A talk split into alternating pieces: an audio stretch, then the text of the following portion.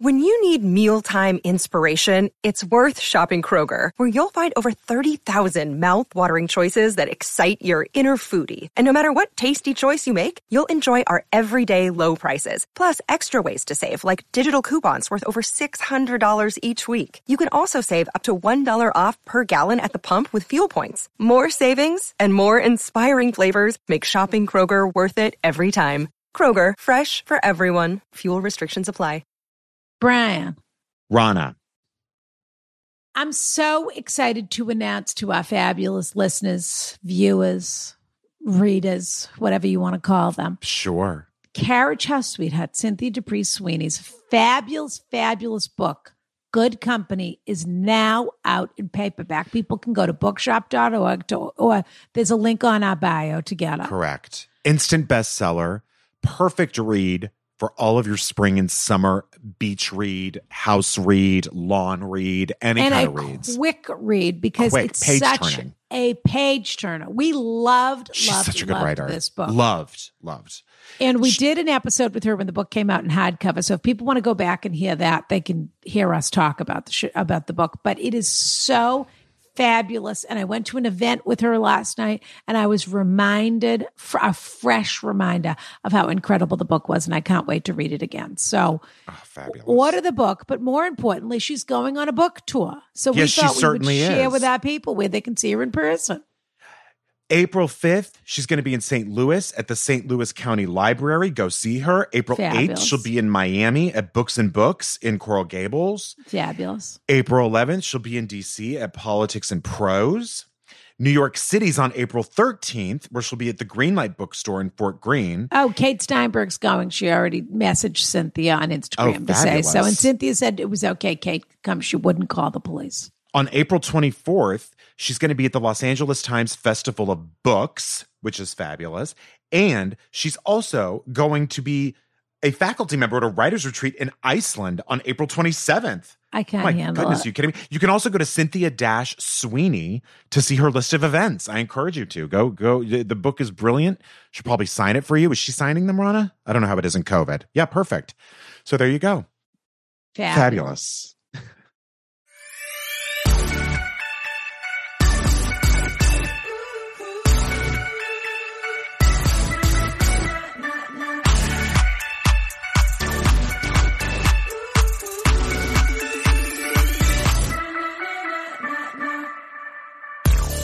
Okay, I'm starting immediately because well, normally yeah. there's a couple of crazy things that are going to happen today. Yeah. We plan to have Kate Aurthur on. Okay. Kate Aurthur, editor-at-large of Variety, excuse me, one of the most esteemed publications on H-Wood in the world. Still. Yeah.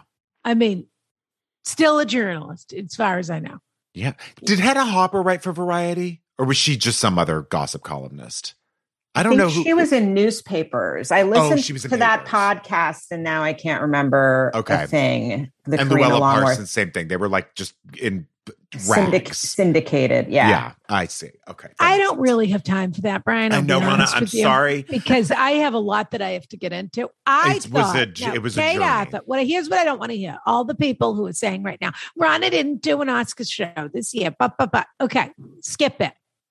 Wow. Zip it and skip it. I wow. don't hear about Ronna, it. You're coming okay? in today. I'll be yeah. back next year, hotter than ever with the Oscars. We'll have Madam, we'll have Kate, we'll have Brian, we'll have the whole thing. Okay, got that that's it. There. Zip it and quit it, and I don't care. And I'm and now I'm glad we didn't do it because no one cares about what happened with the movies. I would have wasted all that time watching seventeen movies and learning American Sign Language or whatever it is, and uh, no one would have cared. It would have been for nothing because the only thing anyone wants to talk about is the absolutely appalling display. Item number two, we said, let's have Kate as a compromise to ourselves. Let's have Kate Aurthur on the week after the Oscars. We've been wanting to have her on to do a straight up advice show, but we said, we'll have her on. We'll do a little Oscar chit chat, chala, chuffa. I don't know what and that is. Chala means chat in Spanish. Oh. oh. And we said, we'll have a little chit chat, chat, but, but, but we'll get straight to the advice. Well, I've yep. got bad news for Kate. We're going to get to the advice, but we have, the, no one thought a thing. And by the way, that's the way it was headed on that broadcast. Snoozeville, U S A, and then this. And so here we are. This is two days post. Ronna, you're not speaking for all of us here, just so you know. Oh, I'm sorry. You like Beyonce's tennis ball number. I apologize. Everyone was dressed as a tennis ball. I did like it. Yeah. No, uh, yeah, we've got a lot. And I got to tell you, this is what I'm going to be honest about. And I'm drinking out of my gorgeous ceramic deli, New York deli. Where'd you cup get that, Ronna? Gave Who gave that to you? For my birthday. Look at that. Is that gorgeous? Wonderful. Now, I'll tell you something. It really holds the heat nicely. Doesn't it? It's nice. And it's a, I like that it's not too big. Nice size, too. Yeah. Yeah. All I was going to say was I am actually curious and a little bit talking about the movies because I'm sort of over that other stuff. I feel like I'm just tired of talking about it. We sh- we can and we will, but like I'm also a little bit curious about the movies. Kate, where do you want to start, dear? Oh my God, I don't even know. I I I was I thought the beginning of the show was very good. I did too, and I thought the stand up that they did at the beginning was great. I, I yeah, you know, I have I, to say I thought the jokes were good. They did good writing. It was fun. I thought Schumer every- was better than I'd like to admit. Absolutely. I think all she of, really like, yeah. she was like, um, really thoughtful about, like, I didn't know anyone needed a break from her, but she did sort of seem to take a break. And like, it was just so fun to see her. I thought she was fantastic. Same. And, and it's funny because, I mean, we're skipping way ahead, but the fact that she had to issue a clarification the day after the awards that Uh, Did she? That Kirsten Dunst was in on the bit. Oh, I, oh come on. Where like, are what, we? What is this world? I also thought was, I also thought that was very funny that she said to her, okay, sweetheart, you can go to the bathroom now. The seat filler. I thought. This, it was I actually thought it was his fault. He didn't sell the joke very well. Well, this also, is... did he reveal that they've secretly gotten married? That's what my timeline was oh, talking yeah, I about. Thought, I thought, I sort of assumed they were married, but he did refer to her as, as his wife a couple of times. Yep. But where are we? Let's go through the timeline where we are to up to the minute right now of the slap heard around the world. Yes. Yeah. Then everyone pretending nothing happened. Yep. Pretending right. maybe yes. a little, but no one came up. I couldn't believe no one came up and said, are we all just going to pretend that didn't happen? Because honestly, Ronna, we were all slapped. Like, it was like the, everyone in that was audience was shocking. Slapped across the face when that happened. It was well, so and also by shocking. The nicest guy in Hollywood. Right. The nicest guy in Hollywood. That right. that was who did it, you know. Yeah. And also, I mean, we'll get into all of that in a moment. But then he goes to the Oscars parties. Everyone takes a picture with him, et cetera, et cetera. Then he finally issues a statement. Has Chris Rock issued a statement yet? Not As yet. This writing? No, I don't think not so. Yet. He's doing stand. He's starting his stand-up tour tomorrow. I, I mean, by the time people hear this, it will yeah. have been last week. Uh-huh. Uh, tomorrow in Boston, you guys could go. That's true, go. Ronna. Do you want to go? I actually don't want to go. Do you want to go? You know what? I'm a Chris Rock fan from long ago. Yeah, but the but the uh, key distinction there is long ago. Long ago. Long yes, ago. From long ago. He's brilliant, um, was brilliant. Yeah, I don't know yeah, what the deal yeah. is now. No. Um, I would go to give him a hug. Sure. I think he's okay. Yeah, I'm with I, you, Kate. I, I, I don't know that I'm the fan I think I he's okay, but I have to say, the all these people that are saying, oh, it was staged, it was this, it was that. Chris Rock, no. I, after that happened, was absolutely fumbling through what I mean. I actually think he deserves a lot of credit for keeping his composure. I would have literally that. started crying, like I, no joke. I would have just he wanted to, yeah. And he was stunned, and he still, still had to just sort of be classy about it and read whatever he needed to read and keep it going. But that was astonishing. What are people in your circle saying, Kate? Well, it's just, I mean, I, it's funny because. W- w- I don't know if people know what Slack is, but it's a chat software and, yeah. you know, that lots of companies use. And so the way the broadcast was, was so confusing because, it, you know, it just, the angle on the actual physical act of it was weird. Mm-hmm. And then it just went to that blip of the, the screen of right. the placeholder image. And so we were all, it's funny. Someone took a screenshot of, um, in slack of our immediate, you know, reactions. And it was all like everyone being like, what's happening? Yeah. What, what's going yeah. on? What did this, what's, why is it quiet? You know? And then, and, and so I'm saving that for whenever my memoir comes out, you know, never, yeah. but, uh, but it's just so, and then but you watched the Australian clip. Yeah. Right. Exactly. Yeah. Posted by my, you know, my former BuzzFeed colleague, David Mack. Okay. And so, uh, so, so then, but then the people who at Variety who were in the audience came into the Slack and they were like, uh, Will Smith slapped Chris Rock oh, you um, got a f- and then sat back yeah. down and said, keep my wife's name out of your fucking mouth twice. And so we were like, what? And so this, you know, this guy, Zach Scharf, immediately started writing an, a, you know, like a, just something to post about it. And, and then all the tweets from Australia, Japan, also, it wasn't bleeped, um, started coming in and people reacting to it. But it was just, I mean, that was like, I, I mean, I thought envelope gate was crazy, but this right. is like, oh my God. I mean, Faye Dunaway vindicated. Exactly. How it should exactly. have always No been. One will remember, but, exactly. um, but yeah, no, it's just the, the most, um, it, there are just so many layers to it. it and, you know, and, it, but I was texting with an Academy member yesterday, mm-hmm. um, and she was saying that, um, from where she was, in the orchestra, she couldn't tell what had happened and th- also thought it was a bit or s- wondered whether it was a bit. Sure. So not everyone there. Right. But it's a bit knew until what was happening. Will Smith says, goes back to his seat right. and says what he said. Yeah. I Which, think it wasn't a bit until, I mean, yeah. I think it was a bit until he, you know, ran up on stage and hit him, you know? Yeah. So. Oh, uh, no, but I mean, for the people that were thinking, oh, was that a bit? Right. Was it clearly was not a bit twelve seconds afterwards yes, when he returned right. to his chair right. and basically said, you know, and, and what about it? Does anyone know what was happening in the, in between? I've seen a few pictures here and there of Bradley Cooper and Denzel trying to calm him down and Chris coming to the edge of the stage and perhaps saying, hey man, yeah. you know, I didn't well, know or whatever and, it was. But yeah. I also love that all of this hinges on anyone caring about Jada Pinkett's Instagram or Red Table Talk. Oh, but except, except, except first that. of all, I care about the Red Table yeah, Talk. Yeah, I know. Same. S- secondly, what you can't dismiss is that Chris Rock has a thing with Jada Pinkett Smith. Yes, he yeah, does. knew. There's no doubt in my mind he knew she had alopecia.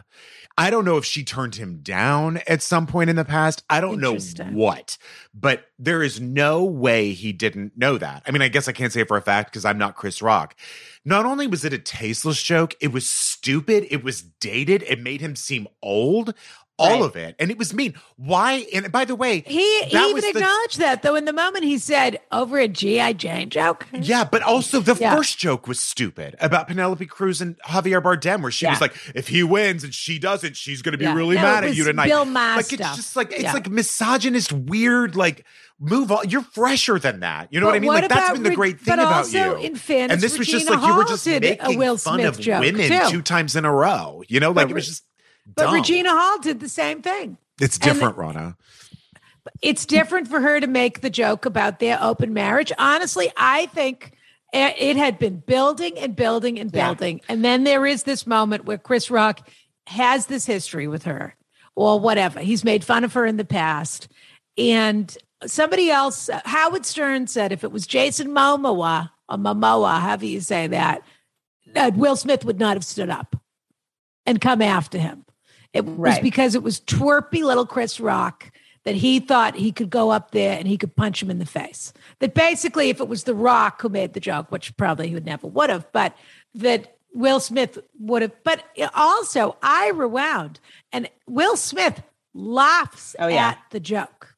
And He's, then he turns to her, he sees and they her have face. a Manchurian Candidate moment, yes. what I can her, only describe a, as a the Manchurian most Candidate moment. Eye roll I've ever seen. Where she like, basically looks to him to say, are you going to do something about this? What? Not quite that much, but she basically lets him know about her displeasure. Fair enough.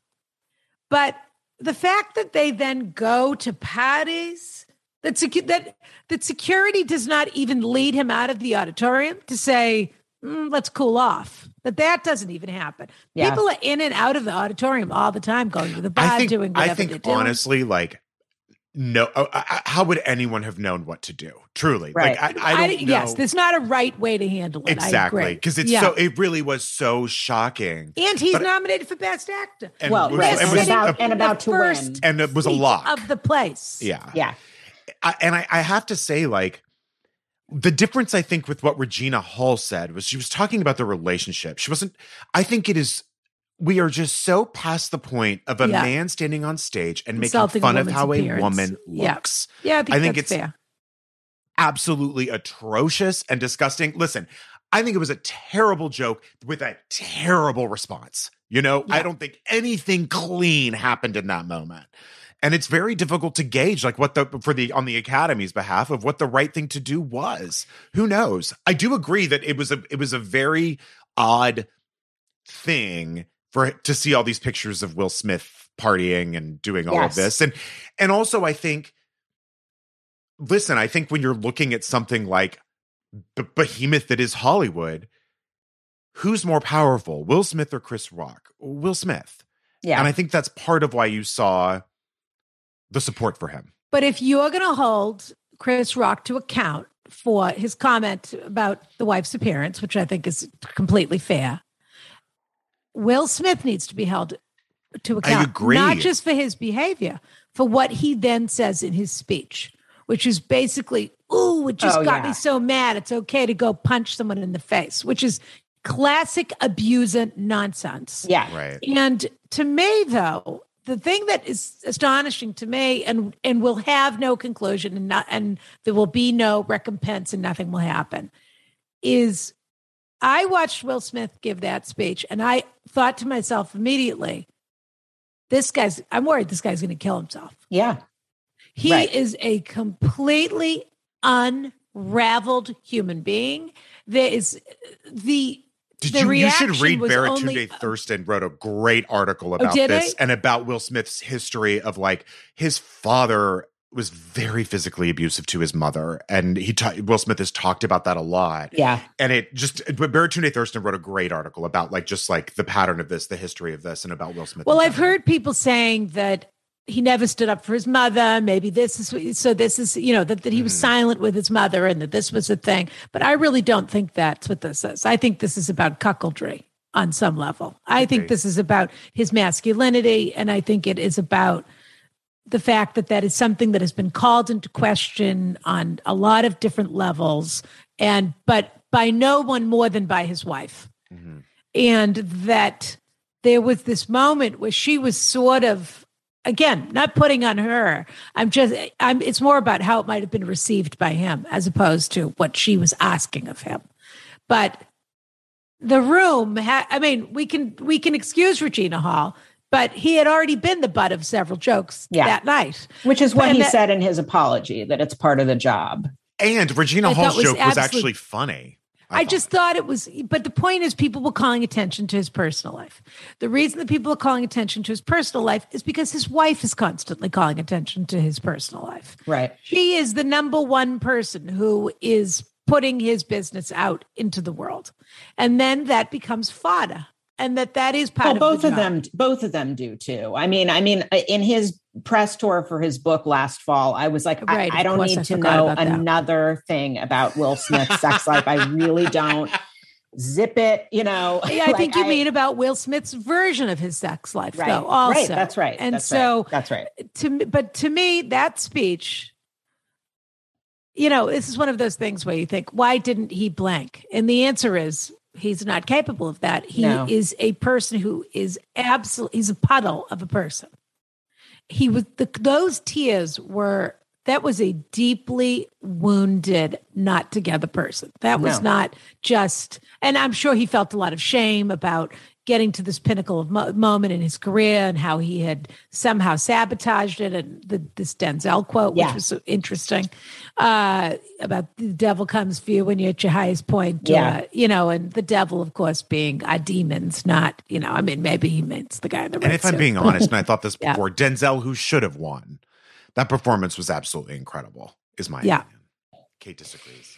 No, no, just, I, I, I, it was insane. And I wondered, but also Will Smith had been out in the wilderness for a while. I mean, everybody talks about how powerful Will Smith is. Will Smith was powerful. And this moment, and look, he's worth three hundred million or whatever he's worth. So I really don't need the thing about how hard it is for people to talk about you. Go live in hidden hills and stop writing books about yourself then. Right. If you don't want people to talk about your personal life. But this was supposed to be his moment where he came, you know, this goes back to Six Degrees of se- Separation. Was that the movie where he wouldn't kiss yes. another man? Yes. Yes. This goes back to that. I mean, that's this and this together. He thought he was going to win an Oscar for this. He, here he is now, and he's still haunted by whatever this masculinity issue is that he has. And it was astonishing. Astonishing. Sure was.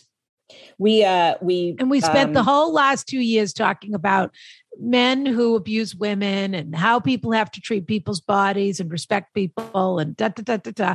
And this guy who's supposed to be the nicest guy in the world punches someone in the face. I thought it was right. atrocious, and it made me worry for comedians. Kate, weigh in. I I just think, without knowing anything, that if this is what you are going to do in an audience of hundreds of your peers in front of millions of viewers, what are you doing privately? Right. Whether that's uh, in your house, on mm-hmm. set, how are you treating people? And I don't, it, I, and I, I think I, I, I'm not going to diagnose him, but I, right. that, that speech was also very deliberately did not apologize to the Academy and his fellow nominees, did not apologize to Chris Rock. That was very strange to me. He could have just gotten that part over with. Totally. Chose not to. Um, but, you know, I just think um, this is going to affect the rest of his career. Yeah. And if Does you don't think again? that I, if you don't think that I didn't email the Red Table Talk publicist yesterday and said, is Will going to come to the Red Table soon? Like, you honestly are wrong. But, uh, but yes, I mean, I, I, I don't know what's going to happen. He's supposed to, you know, there's a huge movie that's like Apple's first massive budget. Oh, movie. Yes. What's on the horizon for him at the moment that we that's supposed to be on the horizon? Yeah, that that's that's uh, supposed to be, and I I can't remember the name of it, but it's supposed to be an Oscar contender for the coming cycle. Um, but it's already I don't know. It's already been shot. I think so. And um, do you know who directed it? Oh, damn it. I'm just Kate, curious. Did you see that movie Master with Regina Hall? It looks interesting. Yes, I did. How was um, it? No. Uh, she's okay. Googling. That's fair. It's it's an Antoine Fuqua Antoine Fuqua oh. Apple movie. And it's um, already been shot. That has been shot. Yeah. Um, I just think I, this, I mean, didn't love Master, Brian. Okay. Um, but it got great reviews, and there are some very interesting themes in it, yeah. and it's free on Amazon. So why yeah. not? Yeah. Why not? I just want to say that one little thing about what, what you were saying, which is that he could have come, he could have given his same speech. He could have come up and he could have said, I just want to say, I'm not proud of that moment. And, you know, that's something I'm going to talk about with my family, whatever people say. And, uh, you know, and I'm sorry to Chris, and I'm sorry to the Academy, I'm sorry to my fellow nominees. This means so much to me because A, B, C, Richard Williams, blah, blah, blah, whatever this crazy speech was he gave.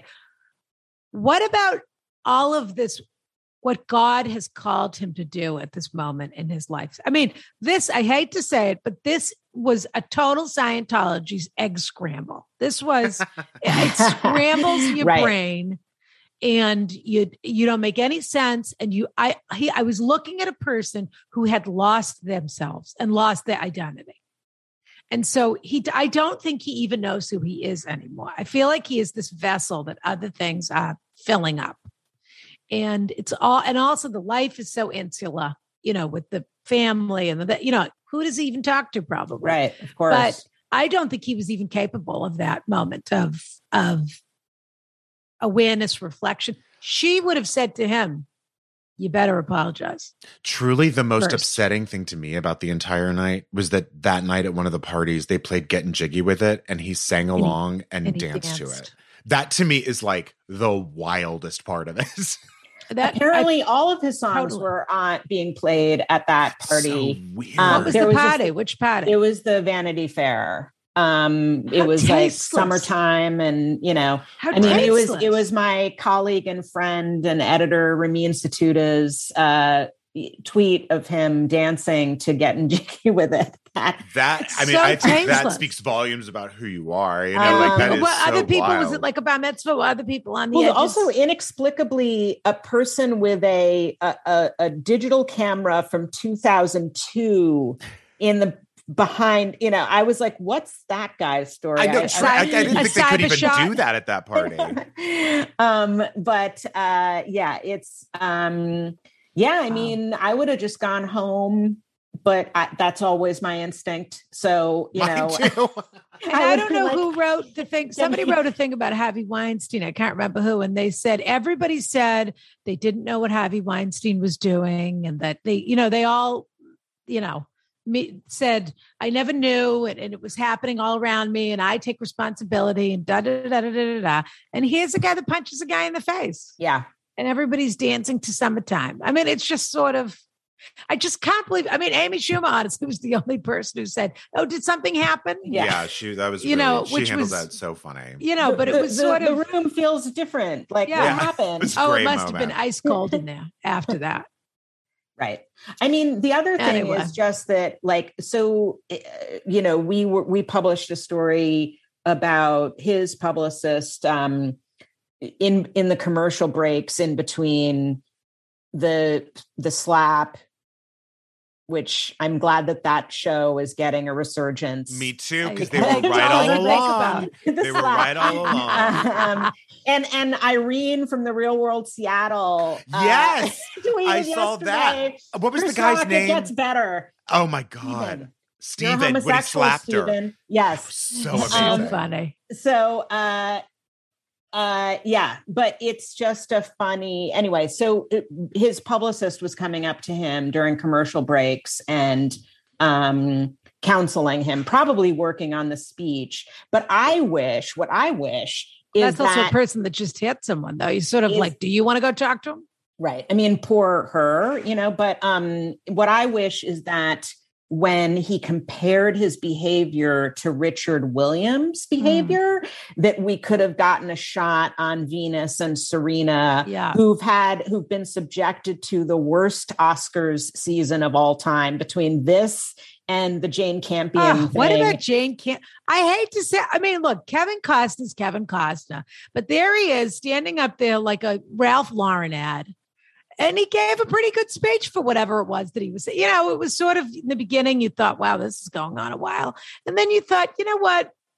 Okay. He, grew, he rooted it in a little Western gravitas, whatever.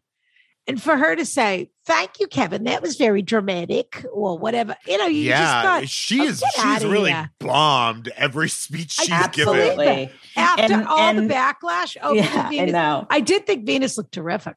I thought they great. both did. Uh, yeah. Apparently, Serena, by the way, this always, is a thing yeah. that I, I am not sure of the details of, but literally as the Chris Rock joke was happening, apparently Venus had a wardrobe malfunction at that very moment. And so that's why the camera got oh. weird. One of the reasons. And then it got weirder. But, um, But yeah, I mean, where is Richard Williams? That may seem he like it, said he said that he didn't support Will Smith for hitting Chris Rock. He's but where was he in all of this oh. in the movie? And the, they do they not have a relationship with any anymore? What's the? I think they do. I thought. I mean, it just seemed confusing to me that there's all this talk about him and there's no Richard Williams. By the right. way, I will say that that movie seemed like it might be kind of hokey, and maybe it was. I thought it was great. I really enjoyed it. I liked it. Yeah. It's like an H B O movie. Exactly. From, you know, What else do we have to talk about? But uh, this were there is, any surprises? It's for leaving you, Kate? me. It's infuriating me because the, I don't even have time to talk about how much I couldn't stand Jessica Chastain's speech. Oh, well, you always have yeah. a problem with her. I, I don't like her. You know that. I know. She's so good in that movie. I mean, that g- category, especially this year, was just drag queens. You know what I mean? Like just from Nicole Kidman to Jessica Chastain to putting on all these wild performances. I don't know that she would have been my pick to win, but that was a really fun movie and she was phenomenal in it. I just went into a fugue state after the slap because I just, and, yeah. and weirdly, like I felt so sorry for Questlove.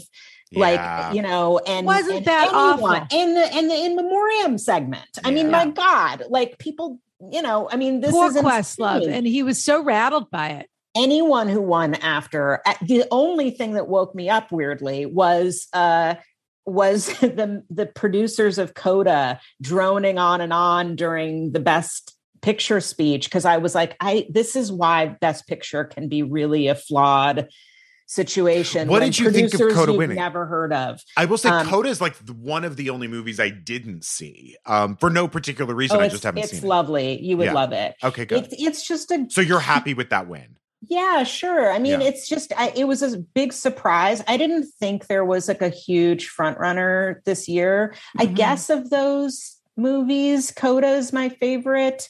Um, but, um, you know, it's like, it was like a perfectly fine crop of movies. I, there wasn't something I hated and was rooting against, but right. I, I just, um, but it's a very sweet movie, and it, it, you know, the performances are great. And I'm, I was, I wept during Troy Kotzer's, yeah. that was beautiful. Uh, speech. Yeah. He's, he was incredible in that movie. And, you know, it's, it's, it's just a sweet movie. And that was two Sundance movies, um, from twenty twenty-one.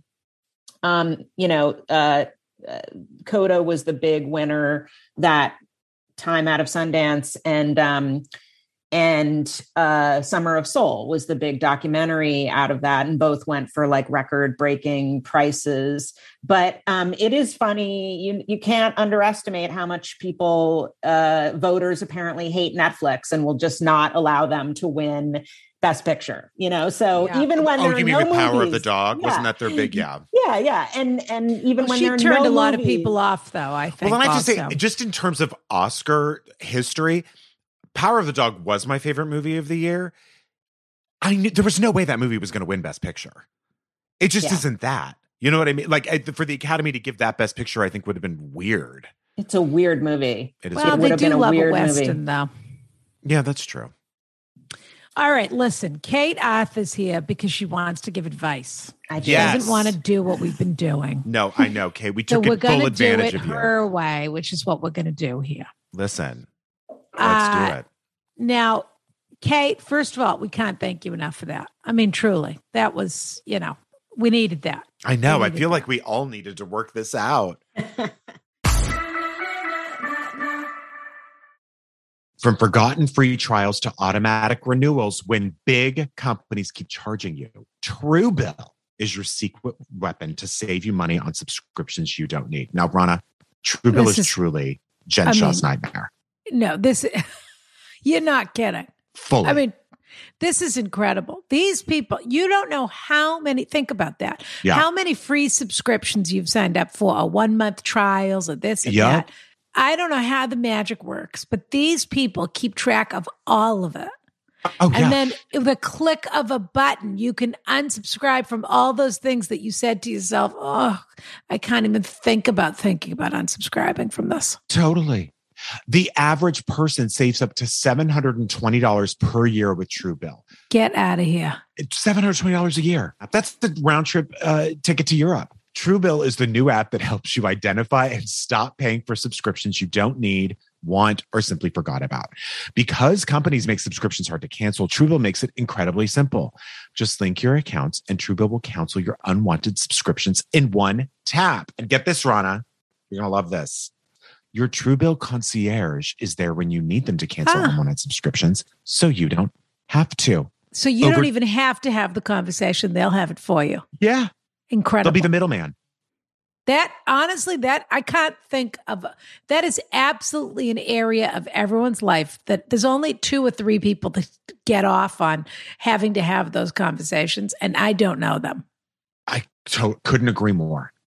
I mean, this is amazing. For the procrastinators and the avoiders in our audience, oh, this is the perfect. Ones, you just bury yeah. it down, bury it down, bury mm-hmm. it down. No question. Truebill has over two million users and helps save them over one hundred million dollars. Wow. Matthew B. said, in a matter of seconds, I saved six hundred sixty dollars for the year on my DirecTV bill. I saved one hundred twenty dollars for the year on my SiriusXM bill. I saved eight hundred forty dollars a year on car insurance. I got to tell you, there's one company in particular that I'm thinking of that I cannot figure out how to cancel it. I cannot figure out for the life of me how to get off them sending me monthly body wash. So yeah. I'm, I'm hoping this will work. You have a body wash subscription? How did you get a body? You know what? This is an ad. We can't get into this on I know. an ad. Don't fall for subscription scams like I did. Start canceling today at Truebill.com slash Ask Ronna. Seriously, go right now. Start saving the money. Truebill.com slash Ask Ronna. It could save you thousands of years. Truebill.com slash Ask Ronna. Attention Carriage House members, Ronna here to tell you all about Anchor dot f m. Anchor is the fabulous app that we use to create our podcast. And let me tell you something. You can use it to create a podcast of your own. It's totally free. They have these terrific creation tools that allow you to record and edit your podcast right from your phone or computer, if you're that sort of person. I have a staff, excuse me. And now you can even add any song from Spotify directly to your episodes, which is pretty fabulous. The possibilities are totally endless. So download the free Anchor app now or go to anchor dot f m to get started today. Kiss, kiss. We are going to, we've got three, we may only get to two questions today. So, Brian, you're going to read this one or what? You know I am, Ronna. Okay.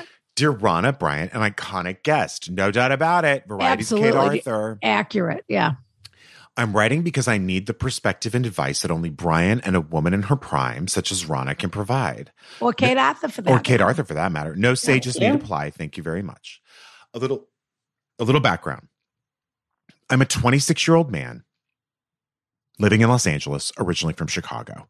Okay. A couple weeks back, two of my longtime great friends from back home asked if I was interested in the idea of them flying out and us doing a road trip to the Bay Area. Sounded great, but it didn't work with my schedule. They eventually settled on the idea of going to the Bay for five days and staying with me in L A for two so we could all see each other. Okay. When planning the Bay Area part of the trip got complicated, they decided somewhat unilaterally that they would just stay with me in L A for the week.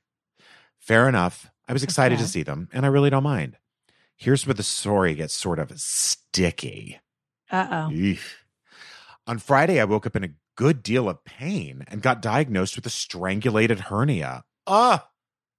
Unfortunately, this requires surgery sooner rather than later. I quickly let them know that I would be very like that I would very likely be in recovery during the time they were planning on visiting and wouldn't really be in a position to host.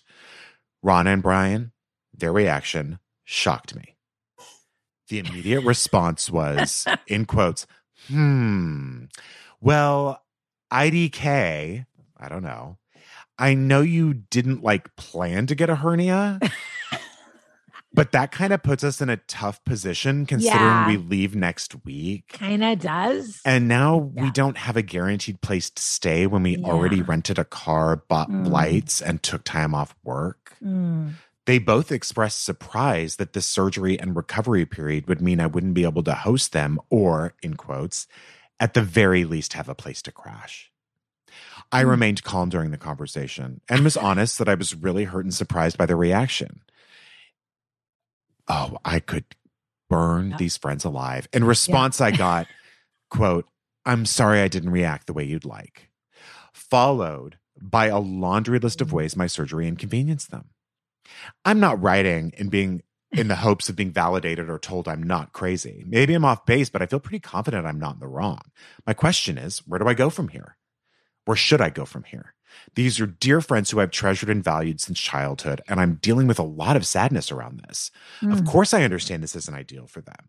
you'd have to be a saint to not be a little frustrated if a vacation gets canceled last minute. But really, I'm disappointed that they centered their own vacation plans and tried to project guilt on me, when I know that I'm really terrified of getting my first surgery slash anesthesia and dealing with a good deal of pain in the meantime. I already expressed the reactions hurt and upset me and was met with the response I described above. Is the relationship worth salvaging? Should I reach out again in a while and explain how I feel when they've maybe calmed down a bit?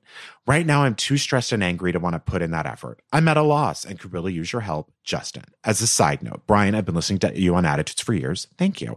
I remember being in high school and hearing you talk about the twenty twelve election. Great. I hope I, I hope I said the right things. Your perspective and experiences have been absolutely foundational to me as a gay man, and I can't thank you enough for everything you've done. That's lovely. Thank you. Oh, Kate. Kate, what do you think? Oh, my God. So has the surgery happened already, or is it Good coming up? Question. I don't think because we got- I, they should come and stay with you and take care of you. Well, of course. There you but go. They're not going to.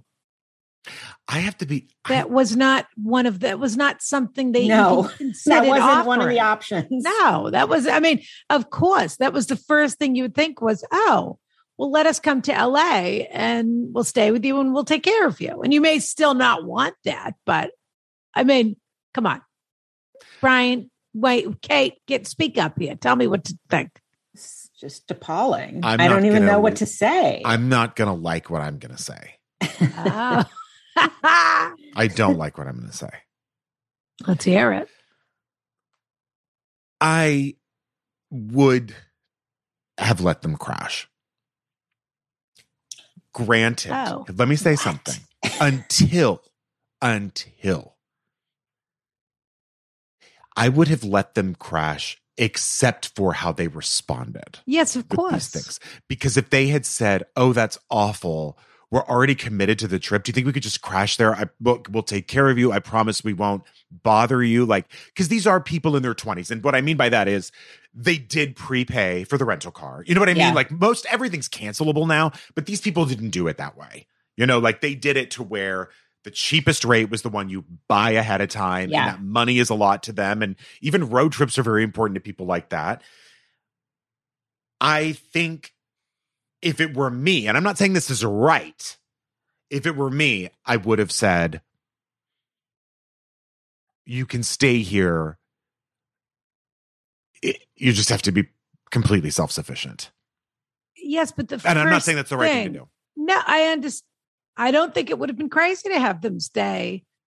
And also, uh, you know, oh, you could still stay here, but does one of you mind, uh, you know, walking me to the bathroom if I need help? Yeah, really. Yeah. You know, whatever the thing. By the way, it's a hernia surgery. Probably the recovery isn't quite that bad, but what it is is probably some painkillers and you're in bed for a few days and you, ha- and you can't lift things and, you know, th- that sort of thing. And also these people are in their twenties to where it would have to be like, and there's not, you just can't party here, guys. Like it just can't be that right. vibe. But their initial reaction was, I mean, I know you didn't plan this, but it's really ruining our vacation. Yeah. The reactions were, these are not people that. that have any sympathy or compassion for this person whatsoever. That's None. the fundamental issue. Yeah. Not the, I, if you're in your, I agree. You're in your twenties. People do all kinds of dumb things in their twenties. Probably you would let somebody come stay with you. And then you'd look back on it when you were forty and you would totally. say, I can't believe I let somebody stay in my apartment when I had major abdominal Completely. surgery or whatever. You know, it would have been a mess, but that's what people do. But they didn't even say, O M G, are you okay? Right. They don't right. care. You ruined their vacation. That's what they care about. Wow. It's awful. It's awful. And they're old friends. These aren't college yeah. friends or something who, you know, you're just partying friends or something like that. And you could sort of understand that they weren't great about it. These are old friends. I, I will say people really show you who they are mm. when you're sick. And, yeah. you know, and, and not that you necessarily need their help or, um, want to ask for their help, but, um, I, you know, as someone who survived cancer so far, uh, I will say that the people who in my life who were really, really there for me, yeah. um, I value on a different level than I did before. And the people who weren't aren't really in my life anymore. Yeah, and, um, and what was the distinction? Just people who really showed up for you? Like, yeah. you know, having, you know, not to make this at all about me, but like, no, I you am know, curious, there were though. just months of chemo and, and, you know, we had at the time, I mean, we still have two children, but they were pretty little, you know, they were five and, and seven. And, um, you know, there were people who flew out here to help, uh, and, Um, you know, to help my wife and and all of us. And to the point where at a certain point, Frederick and Wally were like, can people stop staying with us, please? Right. But, um, but yeah. you know, they were so helpful. And, you know, it was really, it meant so much to me. And, um, and, you know, tons of people just helped, you know, bringing over food and, and all of these things. And then there were people who just weren't there. And, mm-hmm. and, and some of them, you know, if people were just, would check in with me every once in a while. It's not like I was testing people, but if people were no. checking in on me every once in a while by text, then that was all I wanted or needed. And, yeah. and it's not like I wanted people to like spend four hundred dollars on a plane ticket and do whatever, no, but, but like people tell you if you're important to them. Right. And, and there were people who were just really actively lame. And those are the people who I've cut out of my life. Yeah. Um, and people who you thought you were The, yeah. you were important to, yeah. or who were important to you. Yeah, exactly. Yeah. And so, you know, this is the hernia is, you know, I mean, it's, I, I know I'm, I've heard it's incredibly painful. Um, I, I wish they had just said to you, we would still love to come. Yes, we prepaid and that is part of it, but we also really want to take care of you. Mm-hmm. And, and if you really don't want us in your house, then we totally get it, but we, we don't mind just being there for you. And, and, and that would have been a way that you probably, even if you didn't actually want them there, you probably would have been like, yes, please come, you know, crash at my house, you know? Yeah. So I they mean, weren't even I'm offering so to get him an this. Egg McMuffin. Exactly. Yeah, it really was the react because I feel like there is a way this could have worked out for everyone. Yep. Um, and they really ruined it. That's a really, really nasty reaction. And I don't know how you perceive it. And it's also no, that's like a crazy thing, you know. Of course, there's the immaturity factor. Okay, these people are in their twenties. The baseline. But I still feel this is insensitive on a level that, I mean, if part of your question is, you know, I, th- what moved me in Yoletta is what you said, I'm still, I'm feeling a lot of sadness around this, yeah. which I think of course is understandable. You thought these were your good friends. They've basically said, we care more about a trip and our rental car than we do about you and your health. Which in those moments, by the way, they did. I mean, that's the mm-hmm. age. Totally. They're yeah. twenty-four, whatever. Uh, but I think part of what you're feeling is a little bit of mourning because this is the first time you're experiencing this level of disappointment and also this level of mortality, let's say, because you're so young, you know, the idea that something could not be perfect with your body is completely shocking at the age of twenty-six. Right. But it, these people aren't really friends. The people no. that you used to party with, I guess, and that yeah. you thought were your friends. And that's very sad. But at least you live in a nice town and hopefully have some nice friends or a nice neighbor who brought you some. I was going to say the bonus of this is that you don't live in the same town. Like this isn't the group. You know yeah. what I mean? You're in L A. And, and that the people who care step forward. Yeah. Even if it is a neighbor who says, oh, I just wanted to check on you. I mean, that's it's a nice. tough thing. I do think in your mid to late twenties is where some people break away. I mean, just yeah. some people fall away, maybe. Is Panning for gold. Yeah.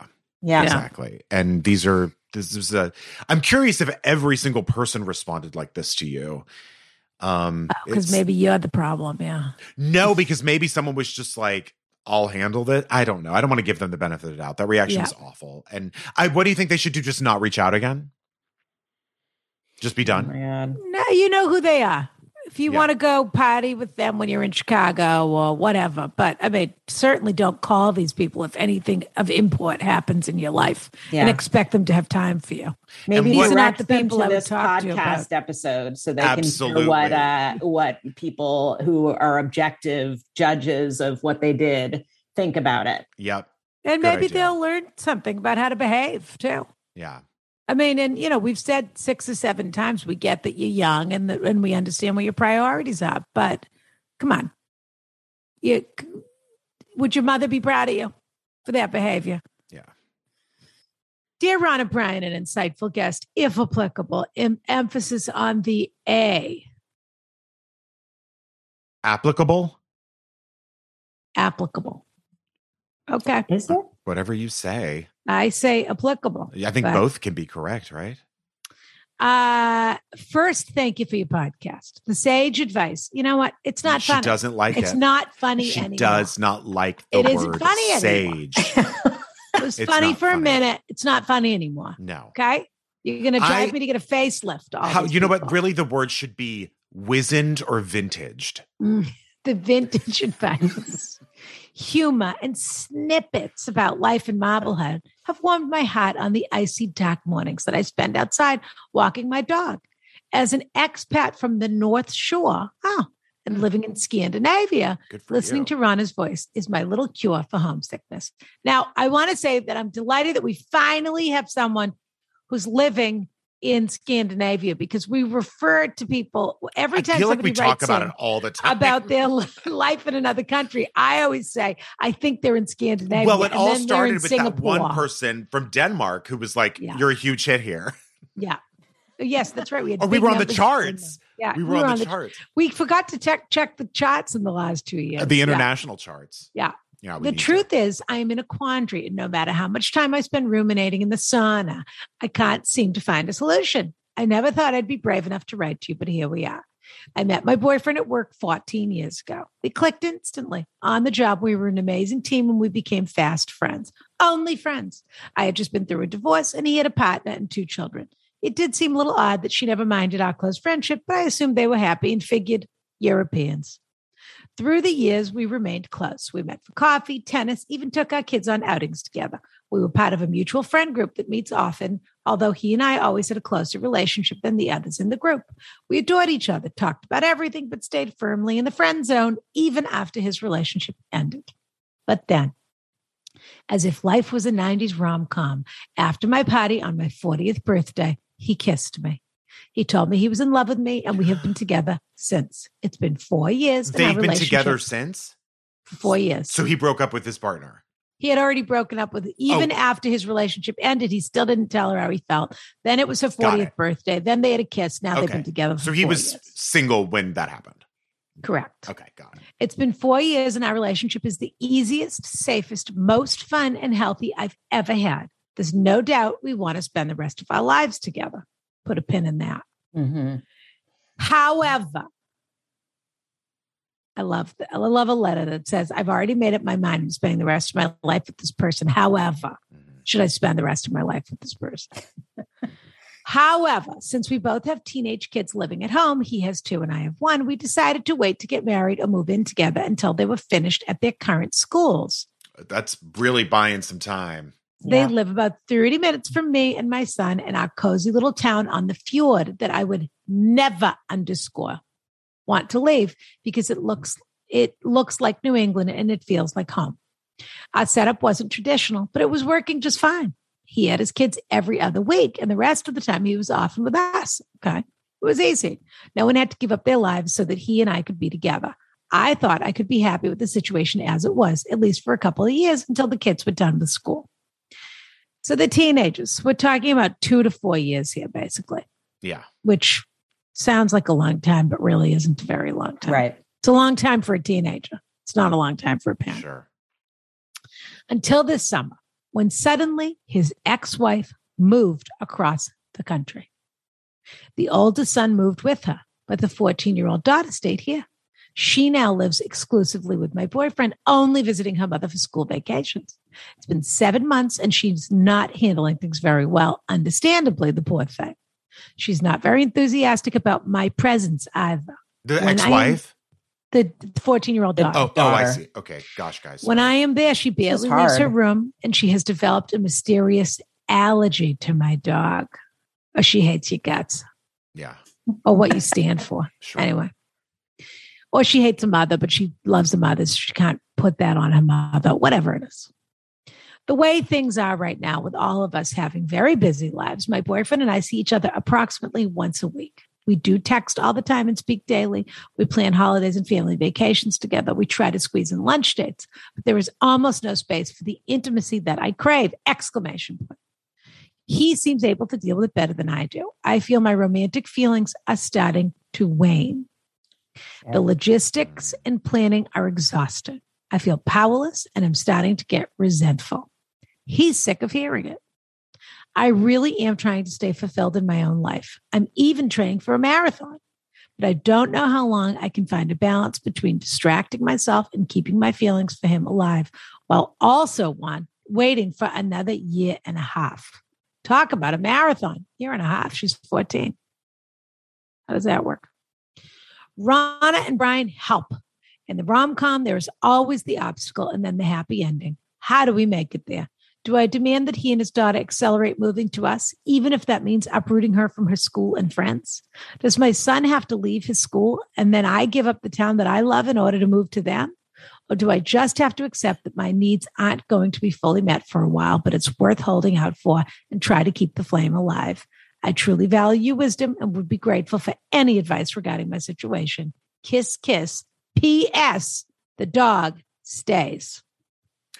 The relationship starts after happily ever after. Okay? Yeah. That's when the work starts. Here we go. You have got to make appointments with your partner to be intimate and have sex. It's too often underestimated how important intimacy is and how important having that connection is. Um, I don't know. I, I have to be honest with you. I got a little lost in the woods on this question. I Same. don't know why, but yeah, it, it, because there's a lot of moving parts. Yeah, there are, because it's a lot of whose needs are most important. Yeah, everyone has multiple identities in this scenario. Mm-hmm. There, I'm a per, I'm a woman, but I'm a mother. I'm a woman, but I'm a parent. He's a he's a man and a lover, but he's a parent. Mm-hmm. There's, you know, there's all these, you know. Kate, what do you think? This is a tough one. I mean, I think what you have to do, I don't think it's, first of all, I think there's hope here. I, I think you need to, complaining to him is not working. No. It's, it's hurting the relationship. It's hurting both of you. It's annoying to both of you. Like if he's getting annoyed, you are too, right? So I think you have to have, and you so, need to figure out exactly what this yeah. will be, but you have to have like a big conversation where the two of you hash this out and make a plan. And, and you're you know, wearing lingerie. Mm-hmm. I think you're not. Oh, okay. I think you're not. I think that's a separate thing. Okay. But I think that you just need, you, you, you know, a thing where you get say everything you want to say. He says what he wants to say. And then you just figure out the logistics on a daily or weekly basis, and you don't keep fighting about it. And every time, it's killing the relationship. But also, every time you complain to him, he hears, "You hate my daughter," uh, and you do, and the daughter hates you. That's right. I think that's about it. And you are putting, he is in an impossible. I honestly, the person I have the most sympathy for in this scenario is him, to be honest, and the daughter. He didn't expect to become a single parent in the last year. And he has a fourteen-year-old daughter who is miserable, who feels rejected by her mother, mm. and does not have any concept of how to cope with that. Mm-hmm. And he is just a dad it, who's it, trying it, which to do A K A his best. Completely incapable of really understanding a teenage girl. Of course. Why should... No one can understand that a teenage girl. That's true. You're right. Yeah, I mean, truly. Her mother can't understand her. She true. chose not to live with her. You're right. Yeah, I mean, they, they're either too similar or the two, whatever it is. Yeah. No one can understand a teenager, let alone a teenage girl. And so what it is, is it's four years of madness until society tells you you're allowed to, to kick them out of your house at eighteen and cross your fingers that they get into college or they get a job or they start computer programming or whatever they sure. do. They start a startup or they get a job at Starbucks, whatever yeah. it is. Mary Kay, exactly. But what you keep saying to him is you're failing everyone in your life. That's how he hears that argument that you're having with him. What happened to the fun? Guess what? He misses the fun too.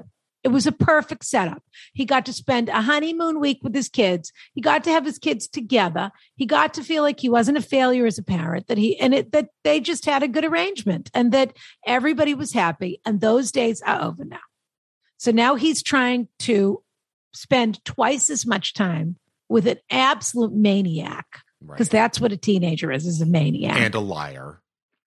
All of it. Mm-hmm. Even if she's the greatest kid that ever lived, she's a teenager. Her brain's broken. She's uh, there's hormones running through her body. She hates her friends. She loves her friends. He doesn't care about any of it. She thinks she's a grown up. What he cares about is her. Mm-hmm. But he can't get through to her. And bad news, good news, bad news. She is the most important person in his life. Period. And as and what I am not noticing, you're saying, oh, I don't want to miss my town. I don't want to leave my town. I love walking my dog here. But your kids are happy in their school, and your kids are happy in their house, and your kids live with their mother, and your kids have all of that. And he doesn't know how to fill in that and also make you happy. Mm-hmm. So it's okay if this thing is broken. It's okay. Everyone's had a wonderful four years together. I'm not advocating for breaking up with him. I'm just saying it's okay that you feel neglected by him. He has another priority. It's his child, in the same way that you, thank God he's the kind of man that cares about his child more than he cares about his girlfriend.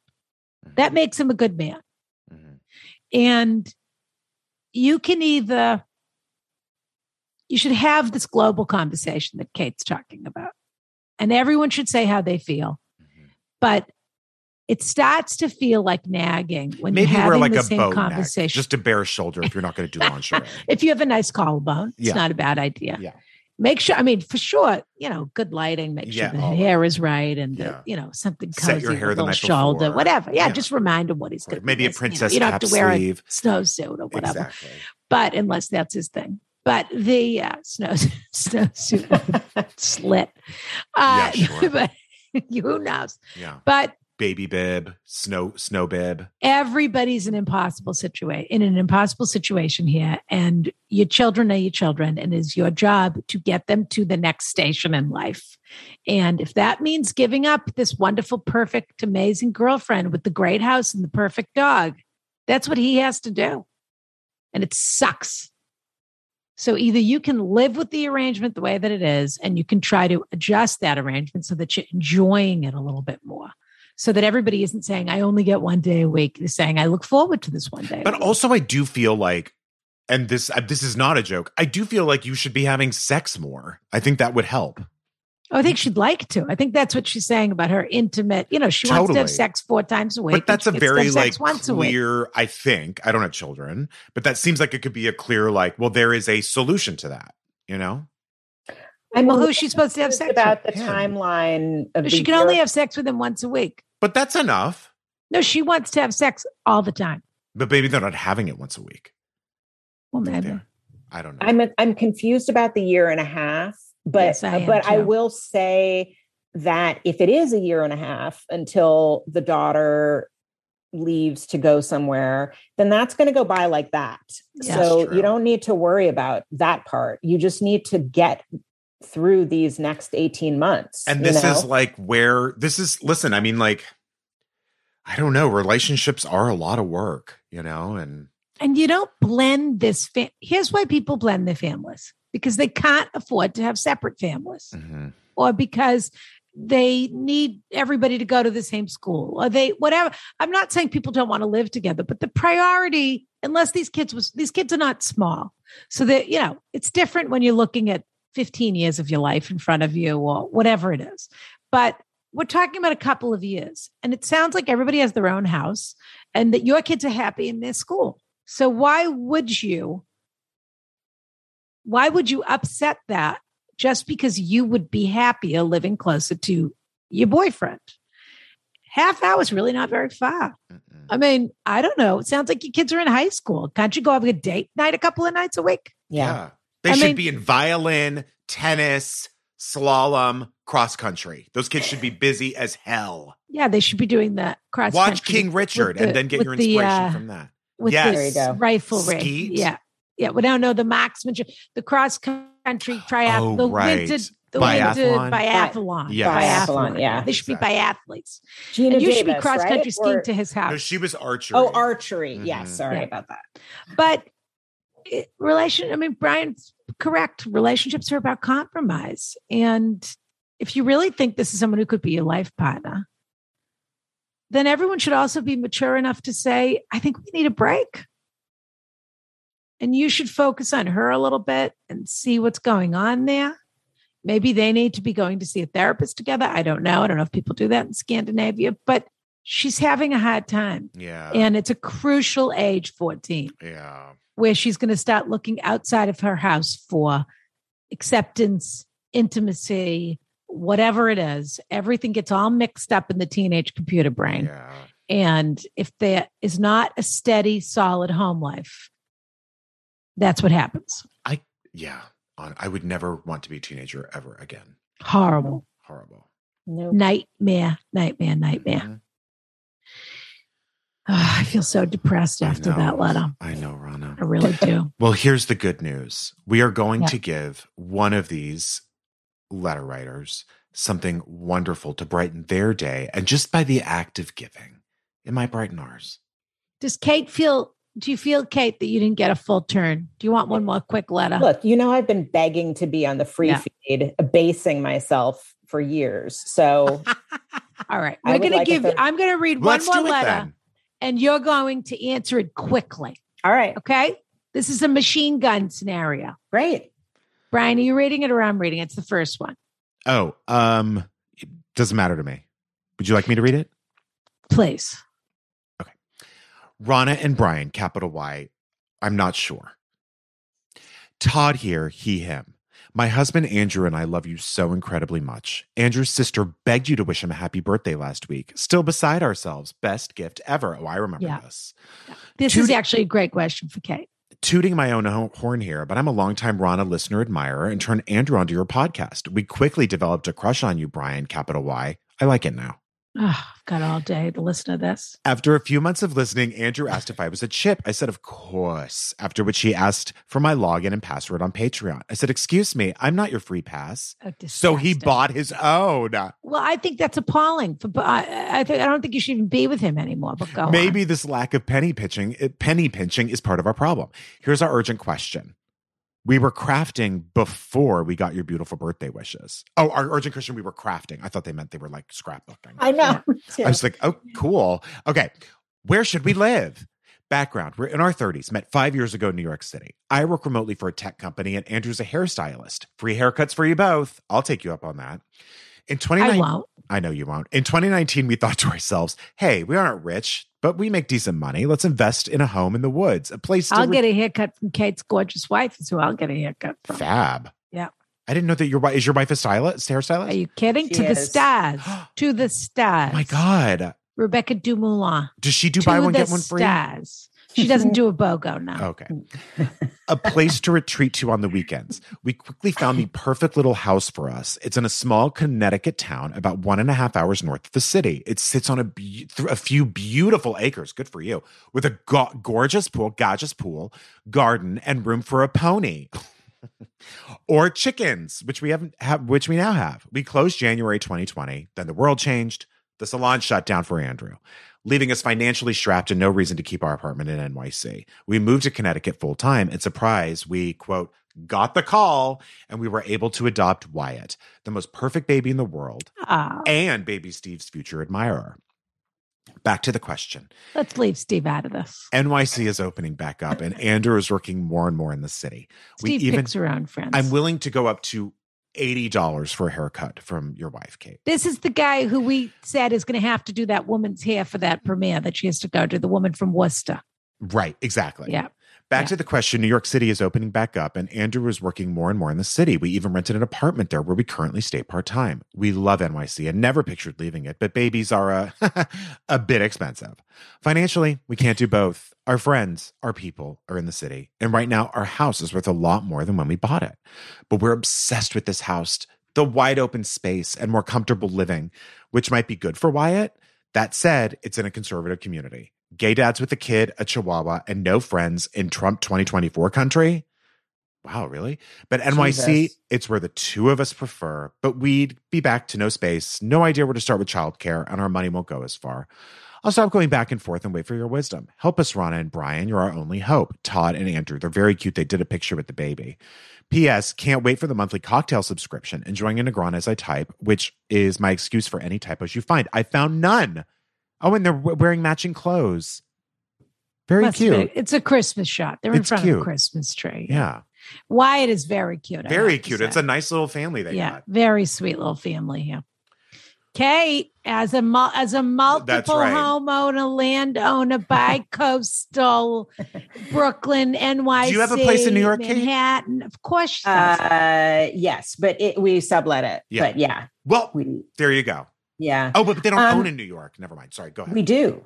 No, uh, the letter writer. They don't. Oh, right. Yes, they don't. Yeah. Yes. They own in Connecticut. They rent in New York. Right. Um. God, I wish I knew which part of Connecticut this is. It's, I know. I'm, I'm confused about the Trump twenty twenty-four. Me too. Um. Not to get stuck on that, but uh. But I think you should really try to keep both. Um. I yeah. feel like Airbnb exists. And maybe have that Connecticut house set up so you can very flexibly yeah. um, rent it out. And when you guys aren't there, uh, you will want that house. And it sounds like you love it. So you have to try to make it work, um, yeah. I think. And, um, you know, that is something, I don't know if that's like, maybe there's some zoning. St- I know Airbnb is can right. get tricky and de- depending on where you live, but even like a renter, like month to month, month, to month or something. Yeah. I mean, I, I think you have to try to do both. It sounds lovely. And, and I, just, I, you yeah, know, please. yeah, I, I don't, I still don't understand which part of Connecticut is Trump twenty twenty, but twenty twenty-four, but. Um, yeah, well, who knows? It's Stamford or something, but it, right. it's sort of, it is and it isn't. Everything's in it. Yeah. Go yeah. over one time. Try to keep it. Try to it's keep Connecticut. It. Because I it's agree, not, what you're you dealing know, with South Dakota, two extremes. Like you're dealing with the biggest city in America in the smallest amount of land, and then you're dealing with a remote country place. It's very difficult to choose one or the other, I would yeah. imagine. And I'm with you, Kate. Like, I don't think I would want to raise a family in New York without an escape route, you know, or without somewhere to go, um, and vice versa. Like. I don't know. Uh, but on the other hand, I guess you could always well, they're set up rent for when you're in the city. I don't know. They're set up for Connecticut no, I think at the moment. I mean, not to get nerdy about this. The husband works in New York. I feel like there are also tax implications about selling it and not buying somewhere else. Like, yeah. I don't know. Try to keep it. Try to keep it. Yeah. That's like whatever you can do. And also remember, whatever this fabulous little life is that you've set up for yourself, other people in New York would completely salivate and dream of that thing. So even if it's one weekend a month or two weekends a month that you decide to stay in New York, you know, what's going on is he's home with the baby in Connecticut. The other guy's going into New York to work. And then, so th- it's tough to negotiate that because yeah. the money's in New York and then the family's in Connecticut. But okay, so two weekends a month, you're going to be in New York and you do a if you need the help because he's working on the weekend, you do any any share with another family at the or something like this. But what is it? care dot com. There's all these websites yeah. where you can find people that want exactly what you want, where you say, this is exactly what I want. And then ten people respond to you. But the, as Kate was saying, so make it that fabulous two weekends a month probably covers your rent in New York. Or covers your mortgage in Connecticut. And you just have to say, this is what we're going to do for two years. The baby's very little. But in two years, we have to decide. Is he going to go to preschool and then kindergarten eventually in New York? Or is he, are we going to stick it out out here? Well, you love Connecticut. You do up the house. It's terrific. And then you think, actually, we don't really love Stamford. We'd rather be in old Greenwich. I don't know. But give yourself that space, but try to make it work financially. I agree with that. I, it is going to have, when the, when the kid starts preschool or yeah. school, it's going to, get on those wait lists in to, New York now, by the way, just because to have the option. Find a bucolic little Waldorf something or other in Connecticut. I mean, yeah. I don't know. I don't know. You're yeah. going to have to figure it out once the kids start school. Like, yeah, the flexibility only exists now. But, yeah. Um, but enjoy this time when you can try to do both things, I think. I think so too. I think you should. And what about if the husband started to do a little hair in Connecticut? Is that crazy? Exactly. Rent a chair at a salon in town and bring a little N Y C glamour, you know, do half a day, do Saturdays, something like that. But do it at home. Sounds like you have a beautiful setup. I know. Probably if you put that out to your clients, you'd have two or three in a minute. Yeah. Exactly. Okay. All right, Ronna. Wrap it up, Brian. Who are we going to give a little gift to this week, Kate? Or do we want to give it to the city or the country, which is the one we just read? Yeah, I think we know who's getting something. Yeah. Do, do we want to give it to Scandi girlfriend no. or expat girlfriend? Or do we want to give it to hernia? Hernia. Hernia. Hernia. Yeah. Poor hernia. Poor hernia. You know what we're going to send to hernia? Uh, there's a company called... It's a beautiful name. My Grandma's Chicken Soup. Oh, yeah. I've heard, I've seen this company before. They're out of Marblehead, actually. Are they really? It looks the so woman, good. The woman who owns it is from Marblehead. Some of it's a little hit or miss, meaning the they've got a that comes with a challah and a this and a that. It's really a very nice package, and it is the kind of thing where if you're a single guy who's twenty-six, it'll last him for a week and a half. All this food, and that is what we're going to send him. I think that's great. A little care package from us. And also, normally I'd send perfect. him a Zingerman's, but I don't know what he can eat and what he can't eat. This, so I feel like it's been a minute since I've listened to it, but I remember as a kid thinking the song "Living with a Hernia" set to uh, "Living in America" by Weird Al Yankovic was so funny. So maybe you want to li- hear that a couple times. No, but you don't want him to laugh. That's true, but maybe it's offensive now. I don't know. Him. I have not tracked how that song holds up. Kate, do you want to stay for the cliffhanger? I'm going to read it right now. Are you kidding me? How dare you? Yes. I just asked because Good. I wanted I wanted the compliment. That's why I asked. I was waiting for you to. And actually, you've probably noticed by now that we kick people up for the cliffhanger anyway. I know. We can't, why? Because we, we can't deal with the business of asking them if they're busy or if they're late it's or exhausting. If they're not. And you know yes. what, Ronna? I just want to say one more thing straight to Kate Aurthur's face, but through oh, okay, you. Yeah. But through you. Yeah.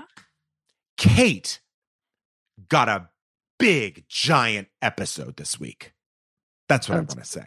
Oh, he's Kate, mad at I me. hope you feel satisfied. Wait, why, what is, what does this mean? He's mad at me oh, because just, it took too long. No, to no, no, not at all. Episode. I'm just saying, like, not only did we, like, Kate, you got the full, full Ask Ronna the full experience, experience, and we got the full Kate Aurthur experience. Well, what we I mean did, is this was a that. great episode.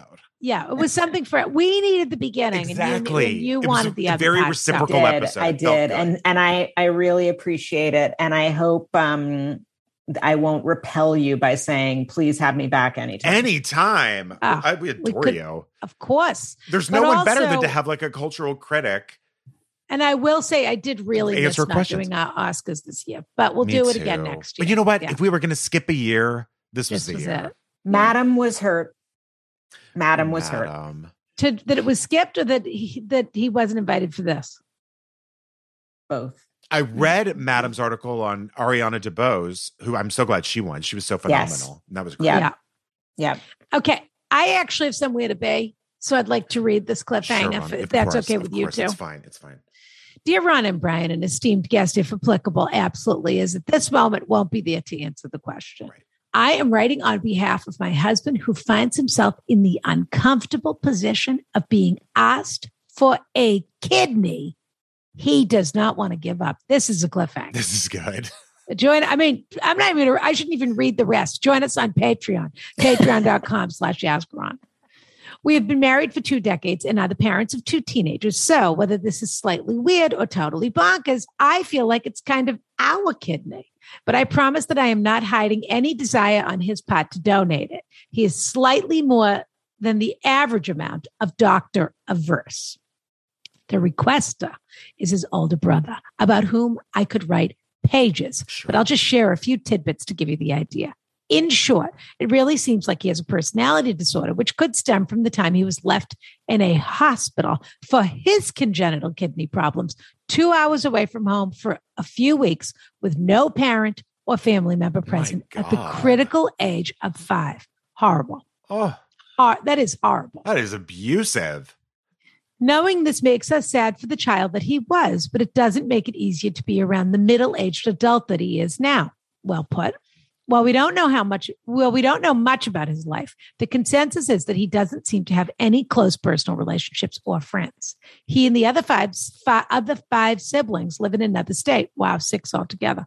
Most of them near where they grew up. When we, or just my husband, is back in town, my husband takes all of them out to dinner. The brother will go and not talk much to anyone, but what he does say is always awkward and sometimes hostile. There have been plenty of dinners where the only thing he's offered is active scowling. We continue to invite him as it's something we are willing and able to do. One other sibling has a decent amount of money, and at one point, the brother zeroed in on that and asked for a few thousand dollars to get laser vision correction surgery, LASIK. When she said no, he didn't speak to her for years and refused to attend any gatherings where she would be. Love. Neither she nor anyone else was heartbroken over this. When my husband had a milestone birthday last year, I got a text from him asking if I was planning any for it, anything for it, and if there was anything he could, quote, do to help. A lack of relationship with him is such that I had no idea who the text was even from, though he included his name. Once we figured it out and I responded with the truth that no, I wasn't because of COVID and because we are not really birthday people, he was dismayed that I was not doing anything, quote, special, and offered again to come and, quote, help, which we figured meant that he would accept an all expenses paid trip to our area to be an unwanted guest. My husband and I joked that I should respond that my giving him a birthday blowjob was special enough for us. Parentheses, Brian's influence, question wow. mark.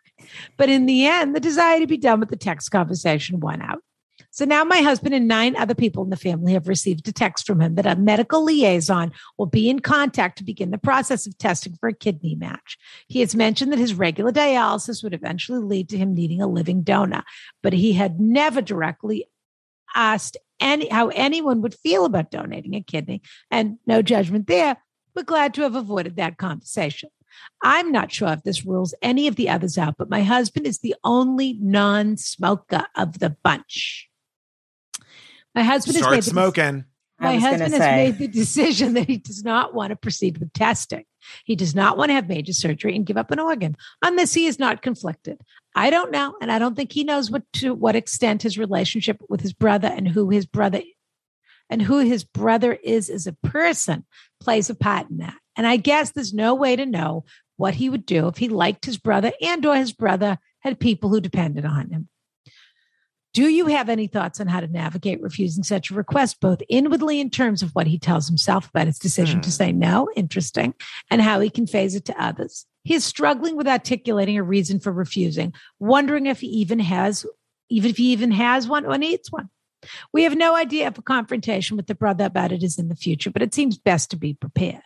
I'm not sure there are any answers to be had, but if there are, I feel like you two wonderfully smart and kind people will have them. In any case, I remain forever grateful for my absolute favorite pair of podcasters, Kiss Kiss, a she slash her coffee subscriber and Carriage House member. Please don't use my name. That is a good question. I have to be honest that's with a, you. I mean, that's really good. Yeah. That's a Can really I just say one thing, yeah. which is I have the New York Post, like the Page Six alerts that come. And oh. Hilaria, Hilaria Baldwin is pregnant with their seventh child. No. Yes. I'm going to vomit. Are you joking? Through. No, no. Boy, does she know how to make people sick. I didn't read the story, but the but the if my eyes widened at a certain point for people with sauna privileges, it's because it just shot across and then shot back. So, and she already had that surrogate to ensure that she got the second girl. Right. Yeah. By the way, if we're going to close this loop on terrible behavior, how about Alec Baldwin's publicity tour after that shooting? Mm-hmm. God, you talk about someone who really is a well, monster. I wouldn't buy, this is a horrible thing to say, but I wouldn't put it past them to think that this is another ploy for sympathy. Ugh. Talk I about mean, a mixed up household. Horrible. Yep. Kate, you're the best. Period. The end. We want to have you back the minute you're ready. I'm What's ready. That Quaker chair behind you? I've been wondering. Through the uh, it's yes. it's like an Adirondack chair um, that Rebecca got from someplace. I don't. It, there were like supply chain issues with it, and it was delayed for months, and and then it arrived. And we what color to- is that room? This room is like a kind of blue green. Kate, if she cuts my hair, I'll send her an eight by ten sign so she can put it up in her salon. Which wh- who did she do for the Oscars this year? Jennifer Todd, who's on the uh, who's on the, the board of governors. She's producer. a producer, yeah. yeah, and she's produced the Oscars. Envelope yeah. Gate she's big was time. actually, yeah, um, was her Oscars. Was one of her Oscars, yeah, and then the next year, but um, but yeah, uh, she well, does everybody. Kate, you're wonderful. All right, Ronna, you're Kate, wonderful. Love you guys. We love you, Brian. Please we read. Love Kate you. Aurthur is the editor at large of Variety. You can follow her. Follow her By the Twitter. way, and if you're a housewife stan, she's follow. the one. She's the one yeah. who brings legitimacy to that table too. You're not kidding. So follow her. You're not kidding. Kate Aurthur. But but Kate is a great follow. If you're a person, she is. It's in. Kate is what's right with Twitter. I totally agree with you. Twitter. And what's yeah. right about, I don't know, finding something meaningful and interesting about things that people just, like the housewives that people just kind of Thank shrug off. She's a legitimate yeah. entertainment She journalist. really is. She yeah, really which is. is a dying breed, I hate to say totally it, agree. at this moment. Totally where everybody's agree. allowed to think one tweet makes them a journalist. Yep. And her interviews Kate, are spectacular. Due diligence with Kate is through the roof. My, it's one of my favorite things is when I, something really gets my hackles up. I have you and you go to that. Kate? I'll text Kate, uh, straight yeah. to Kate, say, what do we know about this? Yep. What do we know about this? And she Thank always, you guys. You know, and she never answers me either. She always sort of says, "Oh, I have a piece coming out well, about yeah, it." Well, yeah, she's getting paid to answer. I'll call you. You know, she doesn't. She no, no paper trail. Right. No, paper. Not true. No free it's advice. Not true. um. All right, Kate. We love you. Love we you. adore love you. you. I love your hair today. It's so cute. Me and too. Fun. Usually you. you have more a wetter look. I love how curly and fun. Well, Rebecca has talked me. She's like, your hair looks crazy when it's wet. Like on, you know. I love she, this curl. Look at your gorgeous natural curl. Thank you. I yeah. Thank you so much. Anyway, yeah. okay. This was a Mom, pleasure. Give Bye. Rebecca our love. Will do. Don't Bye, guys. tell Madam that we did this, or he's going to get upset. I already curious. told him. Oh no, Shit. he's going to no. find out when it comes out next week. I know. To be okay. continued. All right. X O. Kiss. Bye.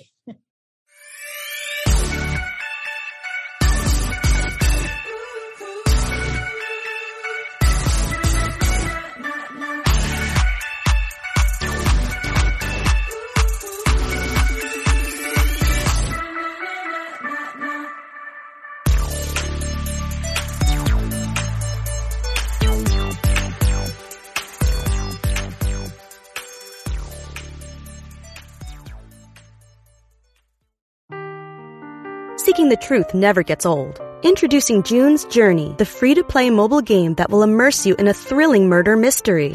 Join June Parker as she uncovers hidden objects and clues to solve her sister's death in a beautifully illustrated world set in the roaring twenties. With new chapters added every week, the excitement never ends. Download June's Journey now on your Android or iOS device, or play on P C through Facebook Games.